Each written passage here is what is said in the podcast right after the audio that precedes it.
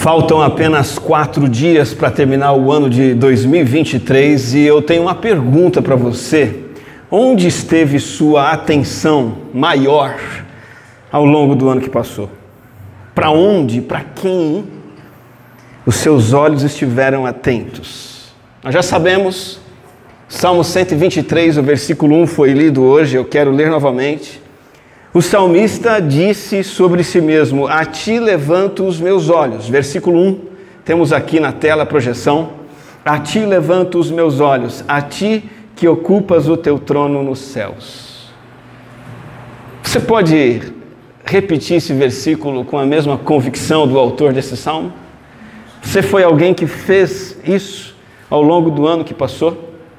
Para que faça mais sentido para você o que esse salmista está dizendo, eu quero lembrá-lo, se você não sabe, que nesse salmo ele está cansado de ser zombado e desprezado, e todo o povo de Deus está cansado de desprezo e precisa da misericórdia de Deus, como acabamos de cantar.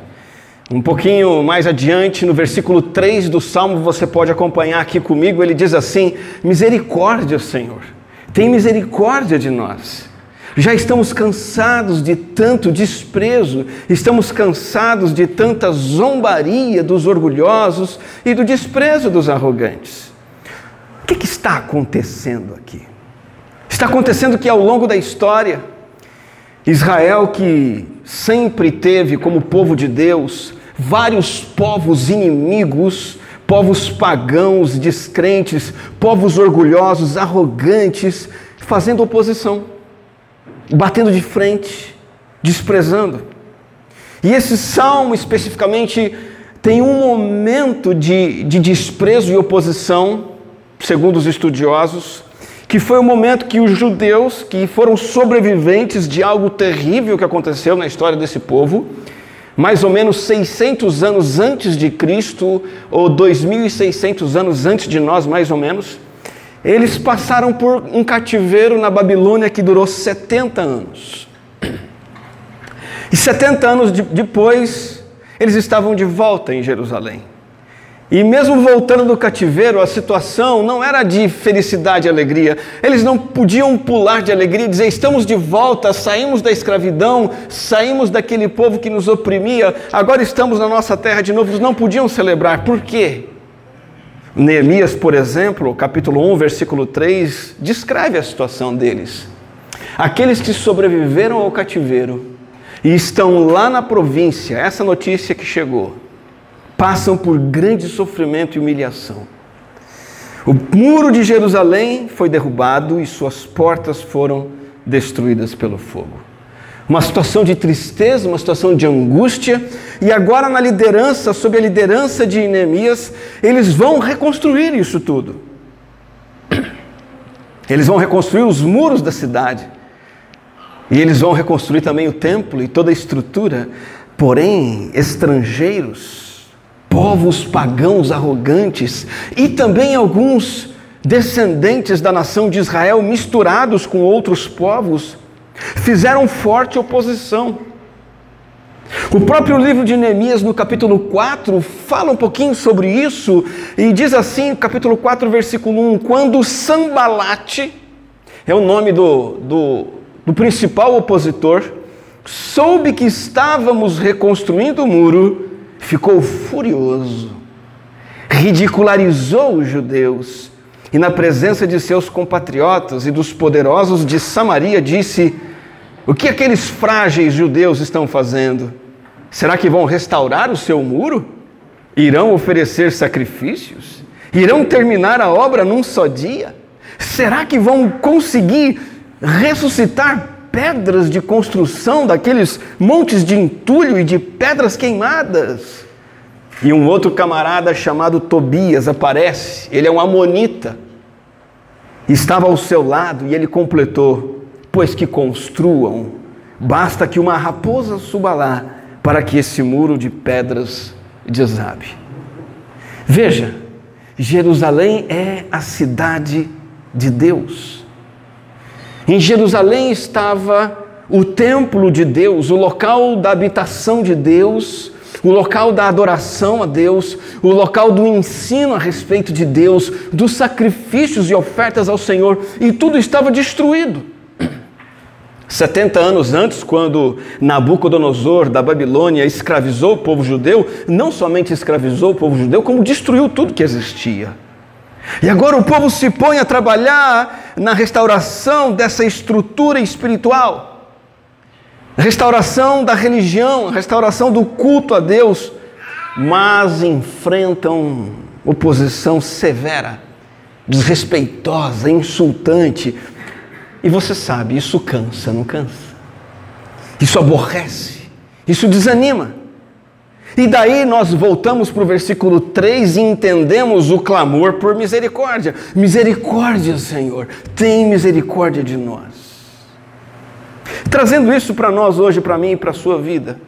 Se você é um discípulo de Jesus Cristo, e assim foi ao longo do ano de 2023, se você é salvo em Cristo Jesus, tudo que nós desejamos fazer na vida é o quê? Honrar o nosso Senhor. Agradá-lo. E mais, queremos que a honra do Senhor e a honra do nome do Senhor avance mundo afora. E nós então trabalhamos na igreja, nós nos reunimos para isso, para que o Senhor seja honrado através da nossa igreja, da nossa vida. Nós também ah, temos uma vida diária como discípulos de Jesus que nós queremos honrar o Senhor, tornar o nome do Senhor conhecido em nossos lares, em nosso ir e vir, na estrada, na padaria, na escola, no trabalho. Nós queremos que o Senhor seja honrado em nós e através de nós. Acontece que você e eu também encontramos oposição. Isso é difícil. Oposição dura. Pessoas que não pensam como nós e mais, pessoas que não gostam do que nós pensamos ou de como vivemos, não aceitam a nossa fé, se opõem a nós. Nós temos a ação espiritual do diabo contra nós. Muitas vezes colocando tentação no nosso caminho, muitas vezes colocando opressão na nossa vida, aquele peso no coração nós temos o nosso próprio ego pecaminoso que nos trai. E nós mesmos nos traímos, e aí a gente quer agradar o Senhor, mas a gente acaba vacilando, e esse ego traidor pecaminoso nos atrapalha. O que fazer? Só há uma saída, e a saída é apresentada nesse salmo. Como nós vimos, o salmista clama por misericórdia, mas ele clama por misericórdia de uma forma diferente. Não com uma atitude passiva de alguém que diz assim: Senhor, tem misericórdia, e ele fica parado esperando. De maneira alguma. A continuação do versículo 1 vai dizer o seguinte: A ti levanto os meus olhos, verso de número 1. A ti que ocupas o teu trono nos céus. O salmista dirige a sua atenção, o seu foco para o Senhor. E ele intencionalmente faz isso. E esse versículo nos, nos traz uma imagem muito bonita de confiança tranquila e paciente no Deus que está entronizado nos céus. E quando a gente fala Deus entronizado no céu, significa o Deus que está no trono, ou seja, o Deus que governa. Tem o sambalate, tem o Tobias, tem a oposição, tem a mentira, tem a acusação, mas quem está governando é o Senhor. Isso não significa nada para mim a não ser que eu coloque os meus olhos, levante os meus olhos para Ele, enquanto vivencio o momento de dor e angústia aqui na terra. Essa ideia de levantar os olhos para o trono de Deus é muito interessante, porque trono dá a ideia de algo assim poderoso e talvez até assustador, mas a maneira como esse salmo fala do trono de Deus nos faz pensar que o trono de Deus, o governo de Deus, é o trono da graça, não do chicote. É o trono da aproximação, não do medo. O salmista levanta os olhos para o trono onde está aquele que ele sabe que vai o socorrer em seu sofrimento. Ele está debaixo do calcanhar dos seus opressores, mas ele diz assim: não. Acima disso tudo está no trono o Senhor. E nós podemos então nos lembrar do convite e da palavra do Novo Testamento, Hebreus capítulo 4, versículo 16, que nos diz: Assim aproximemo-nos do trono da graça, nos acheguemos, com toda a confiança, a fim de recebermos misericórdia e encontrarmos graça que nos ajude no momento de necessidade. É isso que o salmista está fazendo. Ele está se aproximando do trono de Deus intencionalmente para receber misericórdia e encontrar graça. E eu trago a sua atenção de volta para o Salmo 123, porque agora ele apresenta e nós podemos atentar para isso a maneira pela qual ele olha para Deus, e ele explica o modo como olha para Deus com uma comparação. Verso de número 2: Assim como os olhos dos servos estão atentos à mão de seu senhor, e os olhos das servas estão atentos à mão de sua senhora, também os nossos olhos estão atentos ao Senhor, o nosso Deus, esperando que Ele tenha misericórdia de nós. Essa é uma imagem não muito comum para nós hoje, mas comum naquele mundo antigo em que haviam servos e escravos. E o significado dentro desse contexto é que há dois aspectos dessa espera pelo Senhor. E quando o salmista diz assim: Meus olhos estão atentos à mão do Senhor, ao que ele rege, ao que ele determina, ao que ele aponta ao favor que ele estende. Ele está dizendo assim: Eu espero no Senhor. O primeiro aspecto, eu espero em dependência do Senhor. Eu espero na provisão do Senhor. O salmista está fazendo aqui uma expressão pessoal de dependência e de confiança em Deus. Não importa o que esteja acontecendo, não importa a pressão, não importa a opressão, não importa a escuridão. O Deus em quem eu confio é o Deus para quem eu olho com humildade e respeito. Ele é o Rei dos céus e da terra, mas Ele é mais do que capaz de satisfazer qualquer necessidade terrena. Ele está acima de Sambalate da sua turma. Ele está acima dos Amonitas. Ele está acima daqueles que impedem a gente de reconstruir o muro, de trabalhar para honrar o Senhor. Ele está acima de toda dificuldade, do meu ego que me trai, do inimigo que me oprime, deste mundo que é contra mim, que me ensina outras coisas, que me leva para o outro lado. Meu Deus é maior. Eu espero na dependência do Senhor, mas também essa é uma espera por instruções do Senhor. É uma espera também em termos de obediência. E aqui a figura fica mais clara do que o salmista está trabalhando. O empregado doméstico, vamos chamar assim naquele tempo, ele precisava perceber cada indicação do desejo do patrão. Ele não podia dormir no ponto quanto a isso. E não somente discernir o que o patrão apontasse, como ele deveria atender prontamente. Então aqui está o foco: prosseguir fazendo o que Deus quer, enquanto eu estou sofrendo dificuldades, pressões, opressões. Irmão, irmã, essa é a grande prioridade da, da vida. Descansar em Deus, enquanto eu vou conhecendo Deus e Sua vontade, por experiência própria, cumprindo fielmente o que eu sei que Ele quer de mim. O resto é com Ele. Eu descanso nele, eu sei que Ele está acima, eu levanto os meus olhos para Ele, espero na Sua provisão, ao mesmo tempo que eu faço a minha parte, aquilo que eu sei que Ele exige e espera de mim. Mas a história não para por aqui. Eu trago para você agora a reflexão do grande desafio dos nossos dias em relação a isso. Você e eu temos um grande desafio e esse desafio é manter o foco. Olhar para Deus hoje, o que significa? O que é isso? Como fazemos isso? Olhar para Deus hoje é muito mais do que você se lembrar de Deus de vez em quando. Ah, eu vou à igreja e ali eu me lembro de Deus no momento, faço uma oração e vou para minha casa. Olhar para Deus é colocar a atenção em Deus de maneira firme, exclusiva, só nele, profunda, de maneira demorada com meditação, com submissão e com adoração. É fixar o foco dos pensamentos, desejos, anseios em Deus, pela palavra, na palavra e na oração. E colocando o foco em Deus, tê-lo em mente, no eixo da nossa vida, o dia todo, o tempo todo. Acontece que o nosso grande problema hoje em dia é foco. E se você ainda não perdeu o foco nessa mensagem, é, você perceba isso agora. A eliminar distrações e manter o foco é o nosso grande desafio. Você e eu estamos numa época de déficit de atenção. Uma coisa depois da outra aparece para roubar nossa atenção e depois desaparece. E por qual meio isso acontece principalmente? Pelos nossos celulares. soube de um pai que pegou o celular do filho, rebentou na, na, na no bastão de beisebol. Tá, chega, chega de celular. Você não está sabendo administrar isso aí.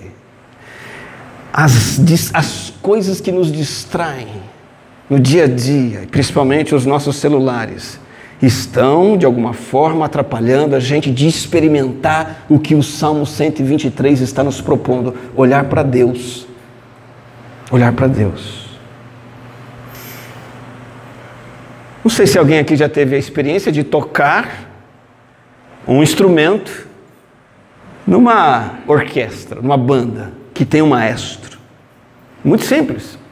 O foco do instrumentista, do trompete, do violoncelo, violino, seja lá o que for, a atenção precisa estar em quem? No maestro, na batuta do maestro. Nós temos dificuldades sérias em fazer isso hoje em dia na nossa vida espiritual.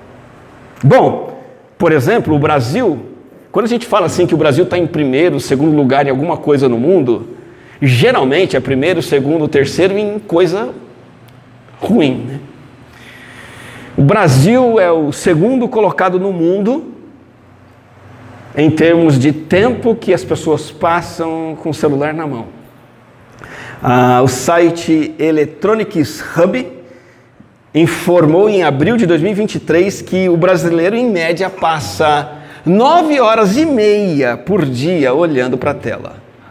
Eu não estou falando aqui de um problema distante de nós, estou falando de algo que você e eu estamos fazendo nove horas por dia. A média mundial é alta, seis horas e meia. Nós estamos três horas acima. E sabe o que está acontecendo conosco? Nós não estamos olhando para Deus. Nós não estamos olhando para coisas que são culturais. Nós não estamos aprendendo inglês, latim. Nós não estamos aprendendo sobre economia, matemática. Nós estamos sendo adestrados para distração. Em qualquer circunstância, o tempo todo. Pode olhar. Quem aqui gosta de ficar no tédio? Consegue ficar dois minutos parado no tédio? A maioria de nós aqui não consegue. Qual a primeira coisa que você faz depois do trigésimo segundo, sem nada para fazer? E com certeza vai estar ao seu alcance, o que é que você faz? Você pega o seu celular e precisa de alguma coisa que te distraia. Fazemos qualquer coisa para não cair no tédio. Outro exemplo, redes sociais. TikTok, Instagram, Facebook e por aí vai, elas são é, é, produtos elaborados por mega empresas. Isso é estudado e é claro, tá? Para sequestrar nossa atenção com finalidades de consumo. O objetivo da rede social é levar você a consumir, nem que seja plano de dados, mas alguma coisa você tem que consumir, e essa é a intenção deles. E estimula o consumo apresentando coisas fúteis para você o tempo todo. O que, que acontece com a sua mente? Eles não estão preocupados com isso. A sua mente vai se tornando habituada à distração. A sua mente não consegue se concentrar. E aí é o alerta vermelho. Tem que ser acendido, não é nem luz amarela, é luz vermelha, piscante, brilhante. As empresas de tecnologia contratam os melhores profissionais para fazer isso. Eu já devo ter citado aqui que uma, uma das maiores invenções da era das redes sociais foi a página infinita. Eles perceberam que quando a pessoa abria uma página, olhava a página e a página acabava, a pessoa tinha uma chance de sair dali. O que, que eles inventaram? A página que não acaba nunca. E aí o que, que acontece com a gente? A gente fica lá também infinitamente na página que não acaba nunca. E você não olha para Deus. Outra coisa que foi inventada, e você talvez não, não percebeu ainda, mas foi de propósito aqui com a Lu, foram as notificações. Né, Lu? Notificação sonora, notificação visual e notificação por vibração. essas coisas nos agitam de forma impressionante. A gente pega na hora, igual a Luz fez aqui, porque ela está desativando a notificação, é claro. Mas nós fazemos isso imediatamente. O que será que aconteceu no Instagram? Que e-mail será que entrou? É, na hora. Agora, para você convidar uma pessoa para orar, você pode fazer notificação por luz, notificação por vibração, notificação por malabarismo. Você pode oferecer dinheiro. Essa pessoa vai pensar 10 mil vezes e não vai aparecer na oração. Porque os celulares estão captando a nossa atenção e a nossa distração. É, os estudiosos dizem que essa, esse chamariz das notificações mexem com o nosso ego mais primitivo, né? Nós, em, algum, em alguma, alguma medida, somos parecidos com o ratinho de laboratório. Eles são treinados ali através de estímulos. Então, o cientista vai lá e cria uma coisa que estimula o ratinho, o ratinho corre. Cria uma outra coisa que estimula o ratinho, o ratinho para de correr. E os espertalhões da tecnologia fazem o mesmo, criam coisas que ah, nos fisgam como ratinhos. Ninguém fica sem mexer no celular. Quando você para no semáforo, claro, Morungaba tiraram, graças a Deus, alguns anos atrás, né? Mas quando você está em outra cidade e para no semáforo, o que é que você faz? Você está no elevador e esperando o elevador, o que é que você faz? Está conversando com alguém, a conversa não chamou sua atenção, o que é que você faz? Café está passando, você sabe que vai demorar uns minutinhos para passar, o que é que você faz? Ah, você pensa em Deus, faz orações a Deus, abre a Bíblia para ler uma passagem. Não, você abre o seu celular para ver mais um vídeo do TikTok, para ver mais uma postagem do Instagram, para ver as suas notificações e por aí vai. Parece bobeira. Isso tem tudo a ver com o Salmo 123. Impede a gente de experimentar tudo que esse salmo está falando para nós, porque os nossos cérebros estão sendo adestrados, a palavra é essa, para a falta de concentração, para a dificuldade de focalizar em algo profundo, para a gente ficar distraído com informações, distraído com espetáculos fúteis. O cérebro fica fraco. Olhando pela ciência, pela medicina, o cérebro humano é um músculo que precisa de treinamento e o nosso cérebro está ficando sem treinamento. Cérebro é exercício. As sinapses cerebrais são exercícios, as conexões, os pensamentos são coisas que nós temos que exercitar e são hábitos que vão se tornando automáticos, sem a gente perceber. Então, um cérebro fraco, o tempo todo distraído por coisas do celular que chamam atenção, é um cérebro incapaz de manter atenção em algo profundo e consistente por algum tempo. Não consegue orar por mais de 30 segundos, um minuto. Não consegue gostar de ler a Bíblia, porque tem outras coisas que tornaram o cérebro enfraquecido. Que, que desperta a nossa atenção? Tem que ser uma imagem espetacular, um vídeo muito bem produzido, cheio de luzes, cores, sons, com forte apelo emocional. Aí a gente para, a gente chora olhando aquilo, fica emocionado, ou dá risada. Depois passa, a gente esquece aquilo. E precisa de algo novo, algo novo, algo novo cérebros enfraquecidos. Consequências são várias.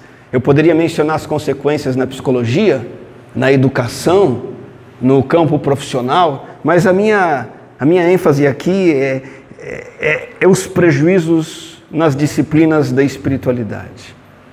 Nós não conseguimos fazer o que o salmista diz que faz.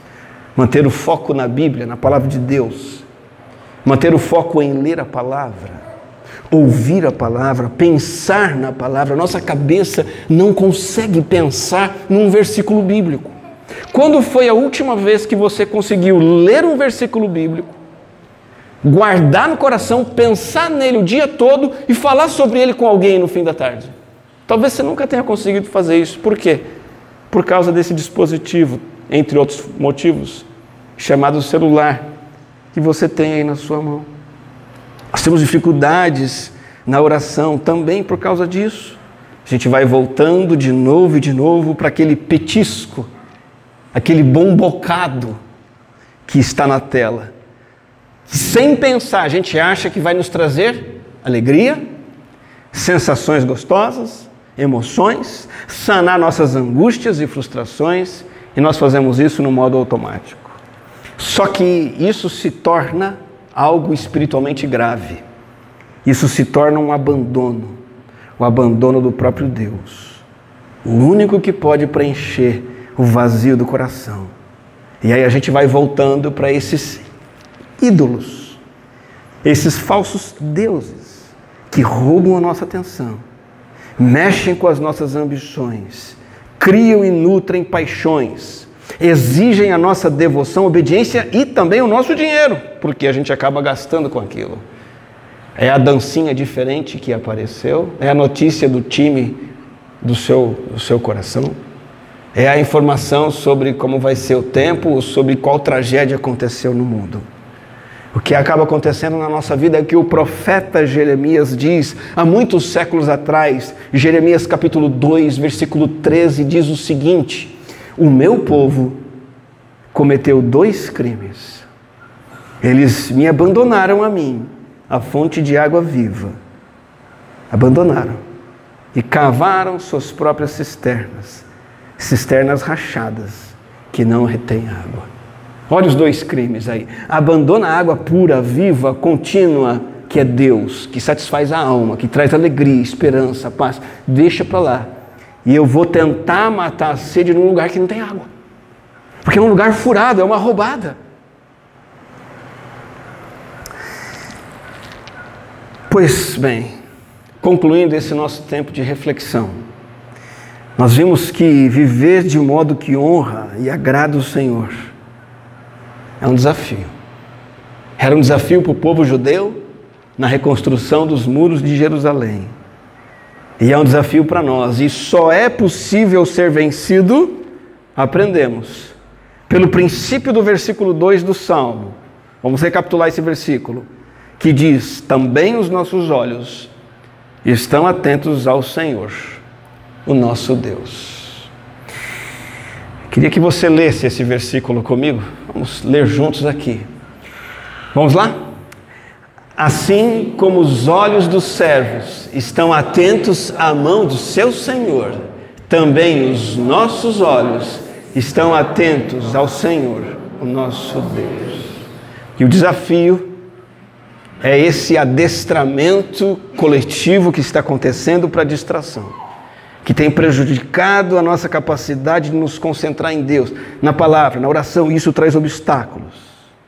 E a gente não consegue alcançar resultados sólidos e profundos nos nossos afazeres. Então a gente precisa se educar para não cair nessa armadilha. Eu quero terminar com um apelo triplo.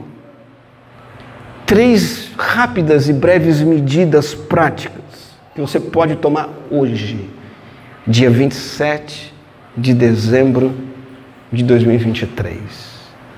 2024 está aí.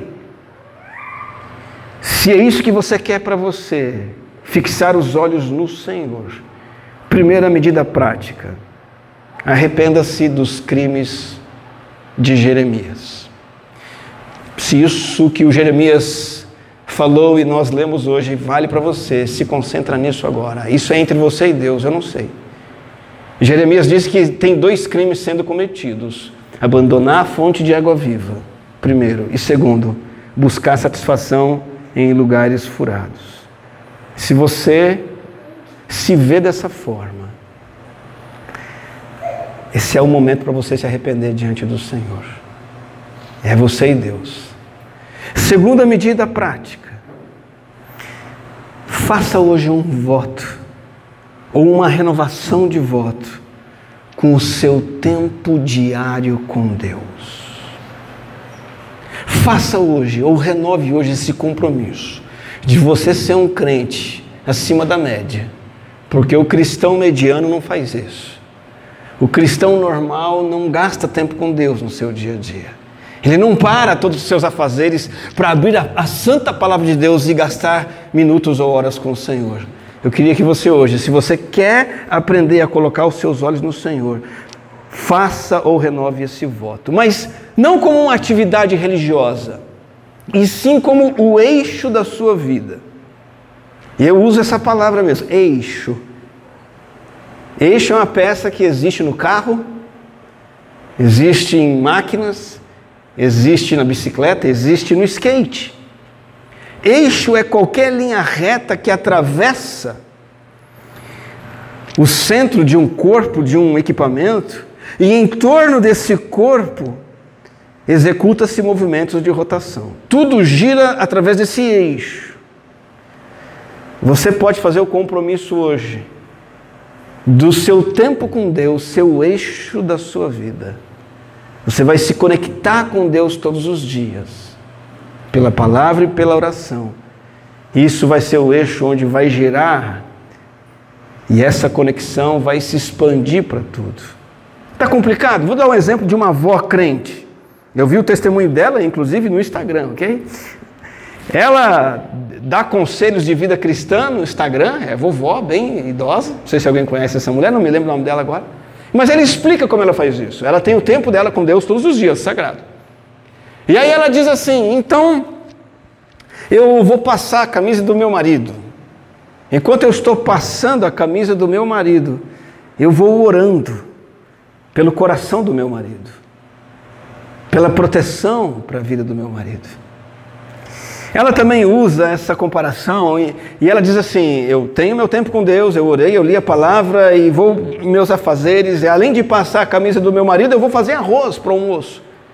E quando eu vou fazer o arroz, eu percebo que todos aqueles grãos de arroz na água, fritos, né, depois na água, eles vão cozinhar e eles vão ficar unidos e ela fala, e eu oro pela união dos meus filhos. Imaginei que ela tem pelo menos uns três ou quatro, né? E ela ora pela união dos filhos, e ela ora biblicamente por cada filho. Porque ela conhece a palavra e ela pede por coisas específicas pelos seus filhos. É o eixo, percebe? A palavra e a comunhão com Deus como um eixo no dia dessa senhora, orando pelo coração do seu marido, orando pela união dos seus filhos. E ela vai dando vários outros exemplos nesse sentido. Você pode fazer o mesmo. Você pode definir que o eixo da sua vida vai ser o seu tempo diário com Deus, e em torno disso vão girar os seus negócios, suas conversas conjugais, o seu tempo de estudo na escola, o que você vê na televisão, no celular. Esse é o segundo compromisso ou medida prática que eu sugiro que você faça. Arrependa-se desses crimes de Jeremias. Renove o seu compromisso de tempo com Deus. E terceiro, e último, e sendo mais específico e prático, participe do nosso plano de leitura bíblica proposto para o ano de 2024. Nós elaboramos um plano de leitura bíblica muito simples, vai ser bastante profundo, porque nós vamos passar o ano de 2024 lendo todos os dias um trechinho de Provérbios. É, eu estive orando, pensando, conversando com a Cris e entendi que seria bacana estudar provérbios o ano inteiro. E nós temos 110 pessoas mais ou menos já no grupo. E a nossa ideia é provérbios para uma vida extraordinária. E nós vamos estudar provérbios. E eu queria que você estivesse nesse plano, nesse grupo de WhatsApp. Se você ainda não está, eu vou disponibilizar o link lá no grupo da igreja. E nós vamos começar esse ano um pouquinho diferente. Vamos deixar janeiro de folga. Você vai poder fazer sua devocional onde você achar melhor. Mas em fevereiro, dia 1 nós começamos em Provérbios. E todo dia nós vamos enviar uma reflexão para você fazer, perguntas para você responder, textos para você ler e aprender provérbios para você ter uma vida extraordinária com o Senhor. É, entre nesse plano e você vai poder provar daquilo que o salmista disse: Os meus olhos estão atentos ao Senhor, o meu Deus. E por fim, peça ao Senhor para direcionar sua mente, distraída, em direção a Ele mesmo. Vamos fazer isso agora. Vamos pedir isso nesse momento ao Senhor. Oremos. Querido Deus, traga a nossa mente distraída com tantas coisas tantos doces, tantos bombons, tantas guloseimas. Traga à nossa mente os nossos olhos em direção ao Senhor, a Sua palavra, à profundidade da comunhão com o Senhor. Pois somente o Senhor pode nos dar uma vida significativa. Somente o Senhor pode saciar as necessidades mais profundas da nossa alma, da nossa vida e do nosso coração. Que o Senhor seja o eixo da nossa existência diária. Nós nos arrependemos diante do Senhor desse crime bárbaro de trocar o Senhor por outras coisas e nos perdermos nessas picuinhas fúteis. Possamos ingressar numa vida diária em que nos colocamos na tua presença, olhamos para o Senhor, ouvimos, aprendemos a tua palavra e vivemos baseados nela. Em nome do Senhor Jesus é que oramos. Amém.